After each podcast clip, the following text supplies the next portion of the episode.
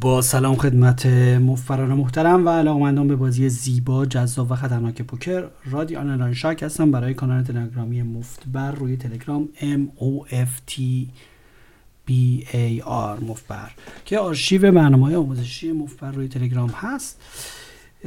پادکست شماره صد و سیزده رو برای شما ضبط میکنم در ادامه بحثی که در شماره صد و یازده داشتیم و ارتباط داره به کانسپت های مربوط به رفتار سر میزهای لایو. بار دیگه اگر شما بازیکن هستین که صرفا در اینترنت بازی میکنید، ممکنه که زیاد این کانسپت ها به درد شما نخوره. و یه مسئله رو که میخواستم بگم اینه که اه، اه، نباختن به مرحله اول. بازیکنهای لول یک بازیکنهای لول یک در یک لول کاملا اولیه‌ای وجود دارن و مثلا با یک روش خیلی ساده‌ای بازی میکنن، مثلا یه رو فقط منضبطه، فقط هر موقعی که سه بشه یه بتی میکنه و یه پولی میگیره. خب تو شطرنج اگر دقت کرده باشین، شطرنج که ما بازی میکنیم اینطوریه که اوایلش لول یک اینطوریه که مثلا ما وزیر طرف رو تهدید میکنیم، امیدواریم که طرف نبینه این تهدید تابلو و کاملا واضح رو و دعا میکنیم که متوجه نشه. اگه حواسش پرت نبود رو همین لول یک وزیرش رو تهدید کنیم و بعد بزنیمش. یه ذره که میریم جلوتر، خب بازیکنهای لول دو به وجود میان که خب اگه وزیرش رو تهدید کنیم اون که امکان نداره نبینه، در نتیجه مجبوریم که حملاتمون رو کمی پنهان کنیم و کمی چند مرحله ایش کنیم و دو مرحله ایش کنیم، یه ذره مثلا پنهانش کنیم که اگر این کارو بکنیم مثلا اون تکون بده، مجبور بشه کش کیش بشه، اونو بکشه اونور، اون وقت بشه وزیرش رو تهدید کرد، یا مثلا همین چه حالتایی. بعد در پوکر هم همین یک لول یکی هم وجود داره و لول یک اینه که ملت یه دستی میارن و یه بتی میکنن و مثلا یه نفرم از روی کنجکاوی یا بی ارادگی پرداخت میکنه و پول میده به طرف. خیلی مهمه که ما در پوکر حتی به هر سطحی که رسیم به لول یک نبازیم، یعنی اینکه اصلا لول یکی ها رو تو اینجور مسائل اصلا آدم حساب نکنیم. یه نفر میاد یه رخش رو میذاره جلو وزیر ما، بخندیم بهش. خب به لول یک نبازیم. مثلا طرف مثلا بعد از ساعت ها که منتظر بوده یه دواس آورده، ری ریز میکنه قبل فلاپ، اینی که لول یکه. خب و ما اینجا باید دستمون رو بریزیم هرچی که داریم، مگر اینکه حالا ست ماینینگ عدداش میزون باشه و نسبتش خوب باشه، مثلا پانزده به یک بیست به یک نسبت به ما بده. مثلا میخوایم صد دلار ریز طرف رو کال بکنیم، باید مثلا هزار و پانصد دلار الا دو هزار دلار امکان افکتیو بردن از اون شخص وجود داشته باشه. قوانین ست ماینینگ رو میدونید. غیر از ست ماینینگ باید تا جای ممکن به لول یکی ها پولی ندیم و اینا رو تحریم بکنیم و به بازی های لول یک و همین که یه رو خویاره بذاره رو وزیر ما ما نبینیم مثلا به وزیر ما رو بزنه، خیلی مسخره است. یعنی که من خودم بعضی وقتا چون به لول یکی ها خیلی دستای ساده رو باختم، برای همین گفتم این رو یادآوری بکنم که دیگه واقعا در چیز ابتدا دستای ابتدایی رو واقعا تحت هر شرایطی باید حواسمون باشه و نبازیم. مثلا یارو وایستاده وایستاده وایستاده با دو هشت بالاخره من سه هشت شده، بعد یک چک ریز عجیب غریبی میکنه و خب دیگه این لول یک دیگه شما باید اونجا دستو واقعا بریزی و به دستو به کلک‌های لول یک و قدیمی شده نباید باخت. بعد مطلب دیگه اینه که اگر ما در یک کارد روم ثابتی بازی میکنیم، مثل یک کازینوی ثابت، مثل یک پلیر پول ثابت، یه محیطی که خیلی ما اونجا مرتب بازی میکنیم و رفت آمد داریم و رگهاشو میشناسیم، پاهای ثابتشو میشناسیم، فیشاشو میشناسیم، میدونیم کیا هستن فلان این حرفا، رفتار در اون محیط یک سیاستی رو میطلبه که بسیار کجدار و مریض است. گفتیم در رفتار و محیط قمار ما دو تا اپروچ داریم، یعنی دو تا رویکرد داریم. یکی رویکرده رویکرد تعاملجو یا کوپراتیو، یکی رویکرد نان کوپراتیو یا زاویه دار. خب ببینید و یا رویکرد میکس. بعضی روی روی کرده تعاملجو دارن و مثل مثلا قدیما براتون تو کتاب حکایت مفبری رو که اگر مطالعه کرده باشید هشتگ حکایت مفبری، حتما به کانال تلگرامی مفبر تحت شناسه مفبر روی تلگرام رجوع کنید و اگر این کتاب رو نخونید پست شماره یک بالای بالای بالا پین اول کانال هست، حتما مطالعه فرمایید. فایل پی دی افش رو به قلم بنده راجع به خاطرات بنده هست، سال هزار و دوازده منتشر شده به قلم رادی اندرلاین شاک.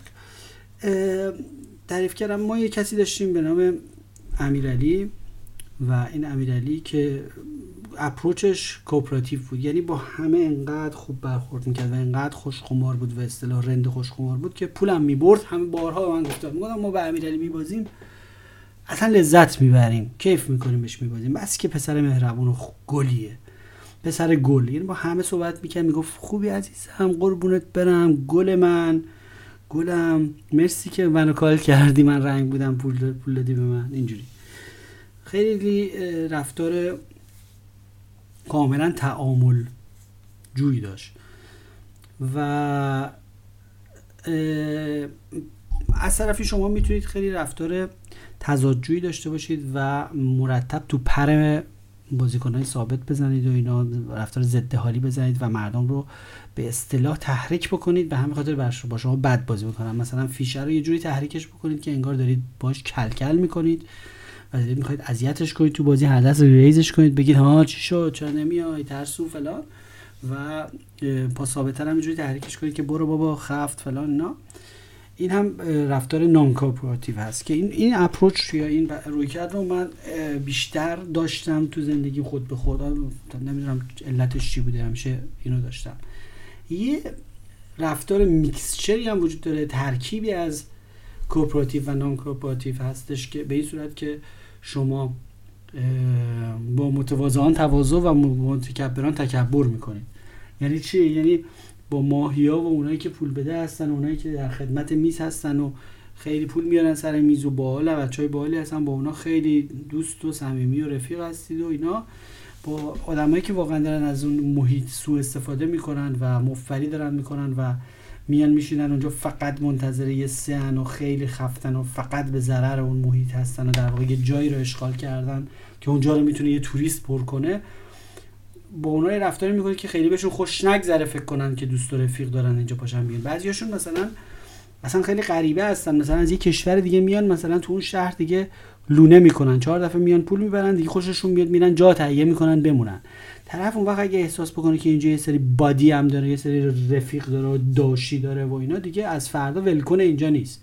اینی که تا جای ممکن مثلا نباید زیاد خیلی تعبیرشون گرفت، سلام علیک کرد، باهاشون خیلی بهشون شوخی کرد، خیلی هم بهشون پر و بال داد، یارو بگه که این تو این شهر اینا هم پولو دارم مفت میبرم، تازه تحویلم هم میگیرن، پای ثابتشون هم خیلی باهم رفیقن، وقتی هم میرسم استقبالم ازت میشه، دوست و رفیقم دارم، یارو دیگه میشه خونه دومش. بعد اون وقت لونه میکنه اونجا، فردا میاد دوباره بعد قیافشو ببینی. این مثلا روی کرده من هم بوده که اونایی که واقعا مضرن برای محیط رو زیاد تحویل نگیرم که خیلی خوششون نیاد، فکر کنن که اینجا دوست و رفیق دارن بازم بیان. اونایی که متواضع بودن و بچهای باحالی بودن و اکشن میکردن و به هر حال بازیکنای شنگول و پر اکشنی بودن رو تحویل میگرفتن.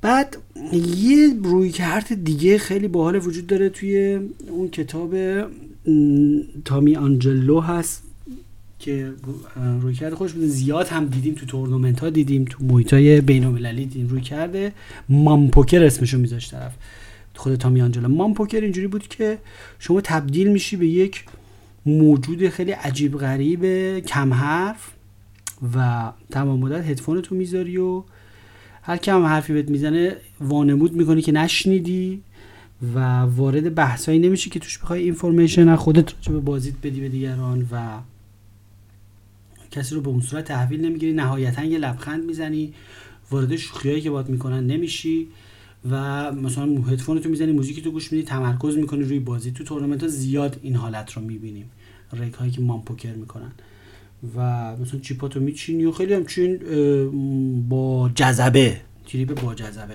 رو نمیدی به کسی که باید شوخی بکنه، رو نمیدی کسی باید شوخی بکنه، رو نمیدی کسی باید سر حرف راجبه دست بازی بکنه.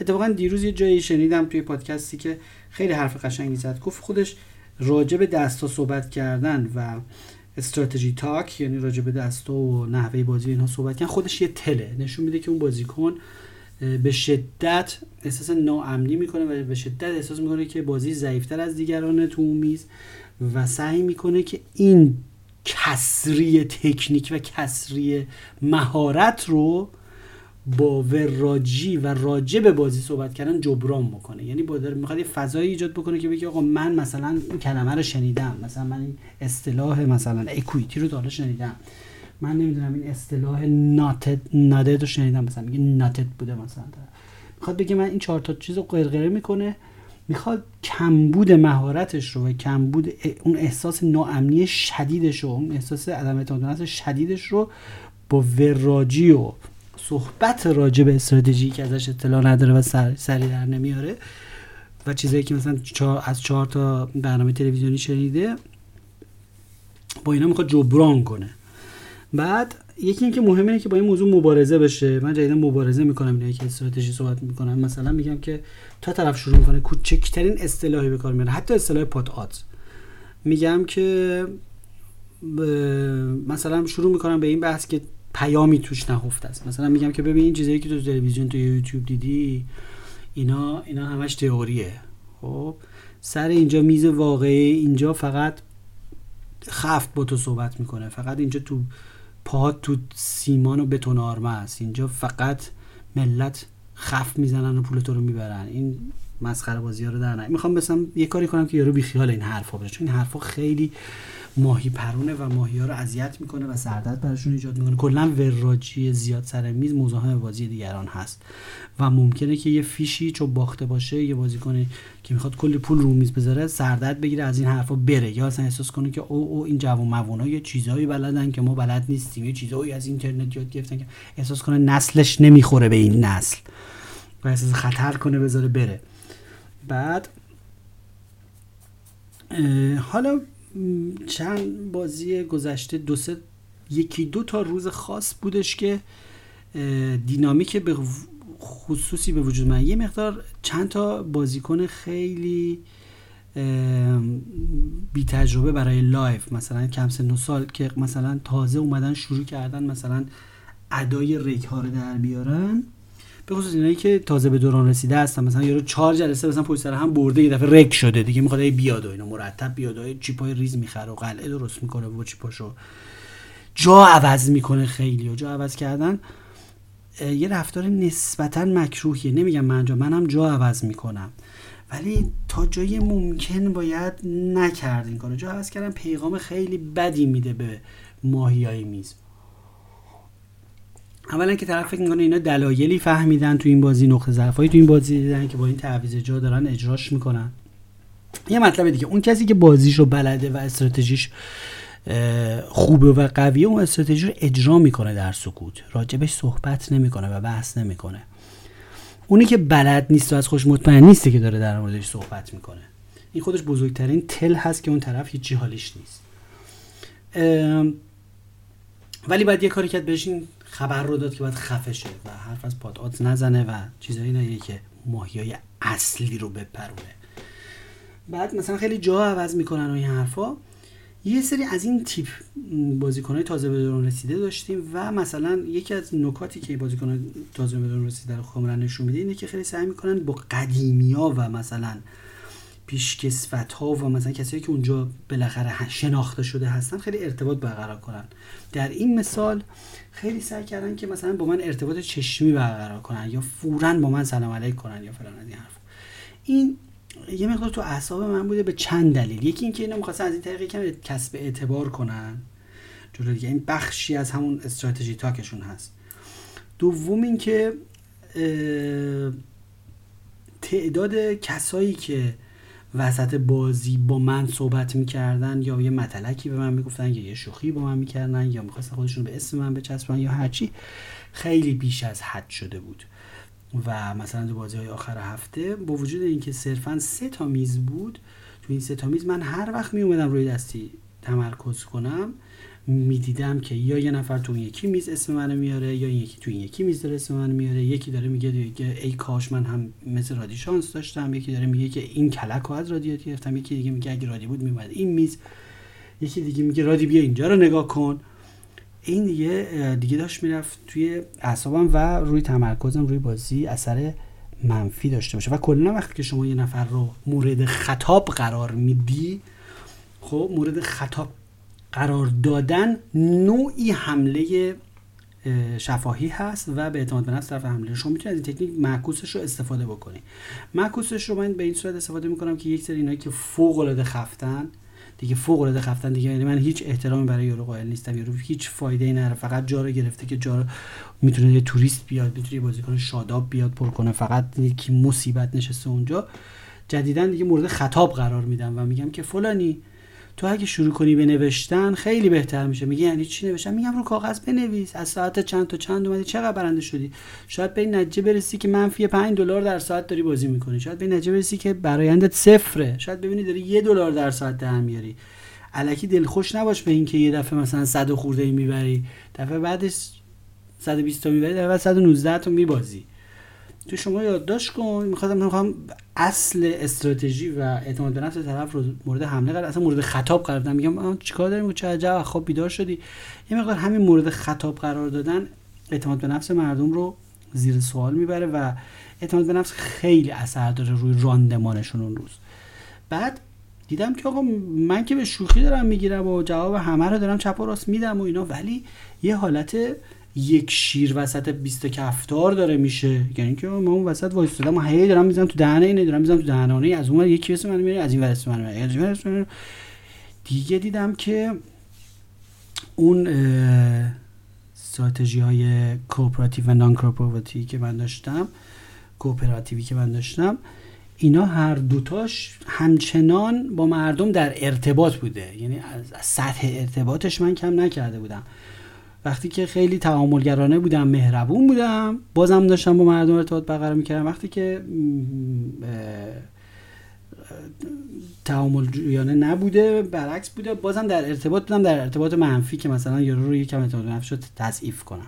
ولی در هر صورت خیلی سطح ارتباط بالا بوده. ولی سطح ارتباط به واسطه تعداد ریکوئستی که داره به سی پی یو من داده میشه داره مزاحمت ایجاد میکنه و دیگه مردم اصلا دیگه ولکن من نیستن و یه ذره هم تو بازی هم یه مقدار آی وی افکت شده. نه اینکه خدای نکرده من حتی در ذهنم هم خودم رو با یک همچین اسطوره بخوام چیز بکنم، منتها آی وی افکت خیلی اسم خوبیه، نشون میده که یه نفر اگر شهرتی داشته باشه یا مثلا شناخته شده باشه، همه سعی میکنن که یا باش بلوف بزنن یا یه جوری بازی کنن یا باش حرف بزنن یا باش اینه که طرف دیگه خودش نمیتونه بازی خودش این آدم بکنه. شما فکر کنید شما فیلایوی هستید و مثلا هر جوری فکر میکنید که هر بتی که مردم میکنن فکر میکنید یارو میخواد معروف شه، یارو میخواد به من بلوف بزنه که معروف شه. اینه که خیلی یه وقتایی ناشناخته بودن بهتر از شناخته شده بودن. بعد اینم واقعا اینا دارن میرن توی اعصاب من. بعد ولی من خودم تو رفتارم در برای اون کادرومه به خصوص یه لیست سلام علیکی داشتم. لیست سلام علیک یعنی که یه لیستی از متواضعان و کسایی که من انقدر به شخصیتشون احترام میذارم که باشون سلام علیک دارم. یه لیستی هم لیست ایگنورم داشتم، یه بلک لیستی هم داشتم که با این آدما اصلا بودم ایشون انقدر بی شخصیت و انقدر چیپ و انقدر بی تربیته که اصلا در حدی نیست که من بهش سلام بکنم. اونجوری آدما رو اصلا ایگنور میکردم، یعنی تا تا جای ممکن باشون چشم رو چشم نمیشدم که بخواد کار به سلام علیک بکشه، چون واقعا شما نمیتونی بری با تک تک مردم چاق سلامتی کنی، دیوانه میشی. بعد اینه که سعی کردم که مقدار اون لیست سیاه رو افزایش بدم، گسترش بدم. بعد یه مقدار مجدداً بعد از سالها که استفاده می سالهای سال استفاده می کنم مجدداً از هدفون و موزیک استفاده کنم، به این بهانه که آقا من دارم موزیک گوش میدم نمیشنوم شما چی میگید. و یه مقدارم مامپوکر تامی آنجلو رو استفاده کنم. مامپوکر هم حالتی هستش که طرف میاد و با یک حالت خیلی رباتیک و خیلی تو حالت که تو تورنمنت ها میبینید با یک اخم و جذبه میشینه و هدفون میزنه و خیلی کند رفتار میکنه و فقط به دستش و فلاپ نگاه میکنه و اصلا وارد ارتباطات و صحبت ها نمیشه مگر اینکه دلش بخواد. اینه که من مجددا دیگه اپروچ یا روی کرده مامپوکر رو تامی آنجلو رو استفاده کردم چند روز و خیلی به نفعم شد، به خصوص اون چند تا تازه بدون رسیده‌ای که خیلی دوست داشتن مثلا سلامک داشته باشن، این حرفا کاملا بردم تو لیست سیاه و ایگنور کردم. هر بار با بینایی محیطی اصلا باورتون نمیشه با بینایی محیطی سمتشون رو نگاه می‌کردم، می‌دیدم تشنه اینن که ارتباط چشمی برقرار کنن، که یه حرفی بزنن، یه جوری خودشون رو وصل کنن به من، یا حتی دیگه که ایشون که دیگه ول نمی‌کنه همه سوال پوکری هم هم که سر میز میگم آقا سر میز من جوابای خیلی باحالی مثلا میدم، میگم بابا تقویم قمری رو نگاه کنید، قمر در عقرب ببینید، من خودم بر اساس تقویم قمری میام چیزی میخوام بگم آقا استراتژی رو بیخیال شید. تو یارو میگه آقا به نظرت این دستو اینجوری بازی میشه کرد. یه جواب جدیدی که یاد گرفتم از یه پادکست خارجی اینه که میگه که اینایی که میان میگن که دست برای تعریف میکنن و میگن که آها خیلی هم دست تعریف میکنن برای آدم. اگر دوستانی که یادشون باشه قبلا که ما تو تلگرام فعال بودیم و گروه داشتیم و این حرفا، اینا که میمونن دست تعریف میکردن تو اعصاب بود، میخواستن بگن چقدر بد شانسن، چیز براشون میکردیم، براشون یه گروه جدا زده بودیم به نام گروه ذکر مصیبت و بعد بی تعریف کردن که برن اونجا ذکر مصیبتاشون رو تعریف کنن که چقدر بد شانسی آوردن. بودیم اونجا مجازه، ولی تو گروهای اصلی ما مجازه. اینم هم همین حالا اینقدر میان دست تعریف آقا دیروز تو نبودیم ما این دستو بازی کردیم فلان این حرفا. حالا یه جواب خیلی یه کلمه‌ای خیلی باحال برای اینکه واقعا دیگه به شخصیتی که توهین نشه میاد هی برات دست تعریف میکنه. وقتی من دست تعریف میکنن میگن نظرت چیه؟ میگم سخته والا. چی بگم؟ سخته والا. سخته خودش خیلی تکنیک باحالیه، توی پادکست شنیدم. دیگه میگه یعنی جوابی ندارم دیگه، ولی یه جوابی هم دادی. سختم هست واقعا، دروغم نیست. سخته دیگه، واقعا نمیشه رأی داد به جای دیگری در مورد دستش. و خب مسلماً وقتی که تو فضای آموزشی هستیم، مثلا شاگرد من برای من از طریق تلگرام خیلی دست منظم مرتب شده با استفاده از این کیبورد جدیده که به تو معرفی کردم تو کانال، دستشو نوشته افکتیو استکو نوشته که چقدر افکتیو، چند تا بیگ بلایند داریم فلان، بی زمینه نمیشه، همه یه توضیحات رو داده. خب مسلماً اونجا من وایس میذارم ده دقیقه راجع به دست باهاش صحبت میکنم، ولی سر میز جای این حرفا نیست. سر میز جای احترام گذاشتن، سکوت کردن، سلام علیک کردن با آدمایی که لیاقتش رو دارن و ادبشون منزه کافی هست و تمرکز کردن روی اصل موضوع یا بازیه. و اگر بخوان همش در حال لودگی و متلک‌گویی با این ور اون ور باشه و فلان از این حرفا، آدم واقعا نمیتونه تمرکز کنه رو بازیش. اینه که من یه مقدار دوباره حالا که الان یه فصلی شده که حالا شاید یه فازی اینطوریه که خیلی‌ها مثلا بازیکنایی که هستن من رو میشناسن و خیلی میان حرف میزنن، یه فازی هستش که من یه ذره دارم میام تو فاز هدفون و تمرکز و پاسخ نمیدم. سر میز از من یکی که آدم وراجیه، فقط میخواد با این حرف جلب توجه بکنه، فقط میخواد با این حرف خودش رو به من وصل بکنه، مثلا میاد یه چیزی میگه، من گل قالی رو نگاه میکنم، یعنی انگار حرفش رو نشنیدم و در واقع میشونم سرجاش میگم آقا با من حرف نزن. و یه نفر رو که خیلی دیگه دست تعریف میکرد اصلا، یعنی واقعا نابود کرده بود مخ ما رو، برگشتم بهش گفتم که آه یکی رو برگشتم بهش گفتم که ببین برای من مهم نیست، تو همش داشت میگم دستی که من با تو بازی کردم تو فکر کردی من چی دارم فلان کنم، اصلا برای من مهم نیست، تو برای من تعریف نکن. یکی دیگه شونم که خیلی دست تعریف میکرد، روزهای قبلش هم تعریف میکرد، گفتم ببین من یه حالتی هم ذهنم نمیکشه این داستانا رو، الان تو داری برای من تعریف میکنی اصلا من تو ذهنم نمیمونه، نمیدونم چی داری میگی، الان نمیتونم تصور کنم که این دسته که تو دیروز میگی چی بود و این حرفا، دستا لطفا برای من تعریف نکن، من خودم خیلی دست باختم، میخوام من برام دستام برات تعریف کنم. بعد اینه که به این طریق از مخاطب قرار گرفته شدن بیش از حد، یعنی تعداد ریکوئستایی که رو سی پی یو میومد کاستم و خیلی هم تاثیر خوبی روی تمرکزم، روی بازی، روی اسپیت سایزینگ‌ها، روی اینکه بتونم من نمیتونه که آدم بازی بکنه جواب بیست نفر آدم هم هی بده که. بعد عرض کنم خدمت شما که اینم مثلا به عنوان یک رویکرد سومی، ترکیبی از مامپوکر، رویکرد تعاملجو و رویکرد تضادجو و ترکیبی از همه اینها باید استفاده کرد. اینه که ولی فرض کردم سعی کردم که سطح ارتباط رو، بارها دیده بودم کسایی که خیلی حرفه‌ای هستن همین حالت رو دارن و سطح ارتباط رو. اینم خیلی قشنگه. یه نفر یه نفر هستش که خیلی الگوی خوبی هست برای این کار، یه بازیکنی هستش که سطح ارتباط رو از دور انجام نمیده. یعنی اگر کنار دستش بشینی، حالا اون بحث پادکست بغل دستی که گفتم شاید کنار دستی آدم سمی کنار دستش بشینی باهات صحبت هم میکنه، دو تا داستانم برات تعریف میکنه، دو تا داستانم میشنوه علاوه احترام. ولی اصلا از با اونور میز بلند بلند حرف نمیزنه، داستان تعریف نمیکنه. با میز بغلی دیگه بلند بلند داستان، از دور که ببینتت داد نمیزنه بیاد بغلت کنه. فقط اگر حالا کنار دستش بشینی با احترام باهات صحبت میکنه. تغییر این صورت هدفونش رو میزنه و وارد بحثا نمیشه. این خیلی رویکرد خوبی هست و میتونه آدم اینجوری تمرکز کنه روی خود خود بازیش و این از کیفیت بازی اصلا میتونه بکاهه و اصلا مهمتر خود بازیه، نه اینکه دیگه سلام مهمونی که نیستش، که مهمونی نیستش که شما دائما در تعامل با دیگران باشی و باید بتونی که بتونی که بعضی وقتا هم با جذبه بگیری و یه اخمی بکنی و بگی که آقا، حتی اصلا شما میتونید از استفاده کنید که آقا من باختم اصلا خوردم من صحبت نکنم میخوام موزیک گوش کنم. یا اینکه میگم من به یک دو نفر گفتم ببین دستایی که برای من تعریف می‌کنی من اصلا برام مهم نیست، من گوش نمیدم، لطفا هیچکی برای من دست تعریف نکنه.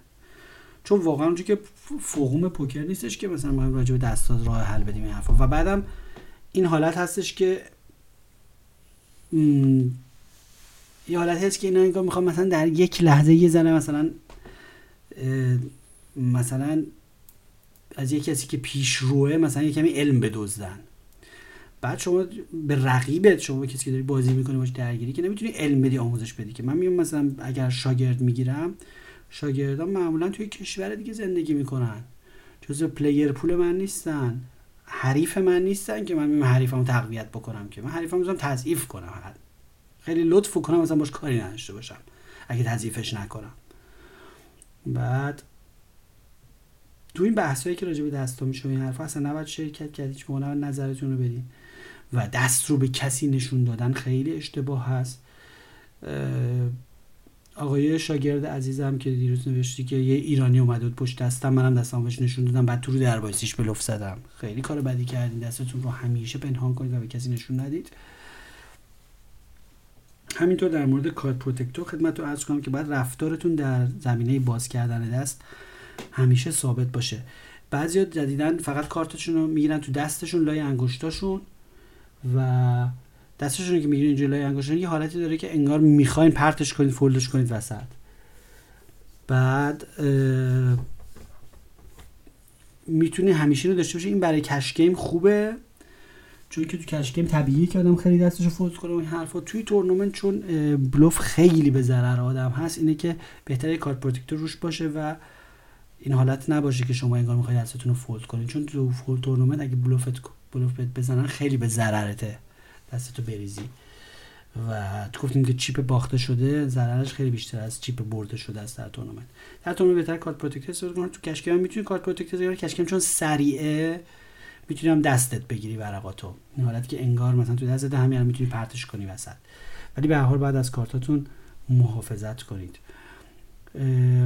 امیدوارم که منظور بنده رو از اون راه میانه‌ای که هم ارتباط با مردم داره، مردمی هست، و هم ارتباط با مردم نداره و ارتباطاتی که هستش که خیلیش اینایی که عرض کردم خدمتتون اصلا سوء استفاده است و طرف میخواد یه جوری با شوخی کردن مثلا با تو بگی که آقا من اونی که بازیکن قدیمی تر است مثلا همه میشناسنش رو میشناسم، یا اینکه میخواد خودش رو ببینید. تعداد در هر تعامل اجتماعی در هر تعامل اجتماعی همیشه یه نفر بیشتر واکنش نشون میده نسبت به طرف مقابل و طرف مقابل یکمی همچین کولتر و سردتره نسبت به اون یکی. این یک عدم تعادل بدی ایجاد میکنه و شما هرگز نباید به دیگران بیش از حد واکنش نشون بدید به یک به حضور یک شخص، برای اینکه این ما رو پایین میاره در از لحاظ اون برخورد در اون جامعه در اون محیط. و همیشه باید چی؟ قانون اصل اول اخلاق که فکر میکنم این جمله از نهج البلاغه هست که میگه با متواضعان تواضع و با متکبران تکبر کن. کسی که متکبره تکبر و کسی که متواضع تواضع، و اون کسی که ارتباط برقرار کردنش هم از سر سوء استفاده است. میخواد یه میخواد یه کمی توجه از تو بخره، میخواد یه کمی بگه من فلانی رو میشناسم، میخواد مثلا یه کمی بگه که من با فلانی راجع به دست صحبت میکنم، این حرفا خودش میخواد بچسبونه به تو. اونم میتونید شما تو پرش بزنید و بشونید سر جاش و اصلا حتی ایگنورش کنید. و یکی دو نفر که فکر میکردن خیلی با من مثلا سلام علیک دارن و دست میتونن تعریف کنن و من یه دفعه‌ای مثلا ایگنور کردم و به کل دیگه نادیده میگیرمشون، نه سلام میکنم و انقدر گل قالی رو نگاه میکنم که چشم چشم نمیدونم پر پر میزنه منتظر ارتباط چشمی برقرار کنه. این خب خیلی مسخره است. در زمینه ارتباط چشمی در کتاب بسیار زیبای پرورش اعتماد به نفس توسط استاد مجتبی هورایی که بنده در دوران نوجوانی افتخاری داشتم که تو کلاساشون در میدان ولیعصر شرکت میکردم، کلاسای روانشناسی کاربردی خیلی قشنگی داشتن در زمینه اعتماد به نفس و روانشناسی کاربردی. استاد هورایی در اون کتاب یه فصل کوتاه فریه کتاب داره، فصلای کوتاه کوتاه داره، همشون نکاتی در مورد اعتماد به نفس و رفتار هست، خیلی قشنگه. یکی از اصولی که نوشته یکی از این فصل فصل این هست که به اشیاء بیشتر از افراد نگاه کنید. استاد هورایی نوشته به اشیاء بیشتر از افراد نگاه کنید. اوایلش اولین باری که من این کتاب رو خوندم در سن شاید بیست سالگی خیلی برام عجیب بود. چرا باید به اشیاء بیشتر از افراد نگاه بکنیم؟ جدیدن که توی این اپروچ ها داشتم بررسی میکردم که چه رفتاری رو شما در یک کادرومی که خیلی توش مرتب رفت و آمد دارید باید انجام بدید تا همه چی سر جاش باشه و به کسی بیش از حد رو ندید. به نکته بسیار خوبی در مورد به اشیاء بیشتر از افراد نگاه کنید رسیدم و فهمیدم که استاد هورایی خیلی به نکته جالبی اشاره کرد. چون کسی که اعتماد به نفس داره و میدونه اومده چی کار بکنه اینقدر تشنه ارتباط چشمی با دیگران نیست و در محیطایی که اصلا کلا در یه محیطی که همه یه جور نشستن دارن با یه ورق بازی میکنن یا دارن یه قماری میکنن فلان، همه دور هم نشستن، این حرفا، ارتباط چشمی یک چیز یک چیز مزاحمت آوریه برای هر دو طرف. مثلا توی محیط آسانسور شما دقت کنید، تو آسانسور خود به خود شما به نتیجه میرسید، انقدر فاصله نزدیکه که همه گل قالی رو نگاه میکنن، هیچ کس سعی نمیکنه چشم بندازه تو چشم یه نفر چون یه حالت بی‌ادبانه و مزاحمت آوری داره. تو آسانسور اگه دقت کنید سه نفر توی آسانسور، چهار نفر توی آسانسور، همه گل قالی رو نگاه میکنن یا سقف رو نگاه میکنن تا نوبت برسه برن بیرون، بدون اینکه بیش از حد به دیگران نزدیک بشن، بدون اینکه بیش از حد با ارتباط چشمشون با اشعه چشمشون مزاحمتی برای دیگران ایجاد بکنن. تو محیط مثلا بازی و کازینو هم همون مثل آسانسور، یکم بزرگتر، هرچی شما کمتر مزاحمت چشمی ایجاد بکنید و چش تو چش مردم بندازید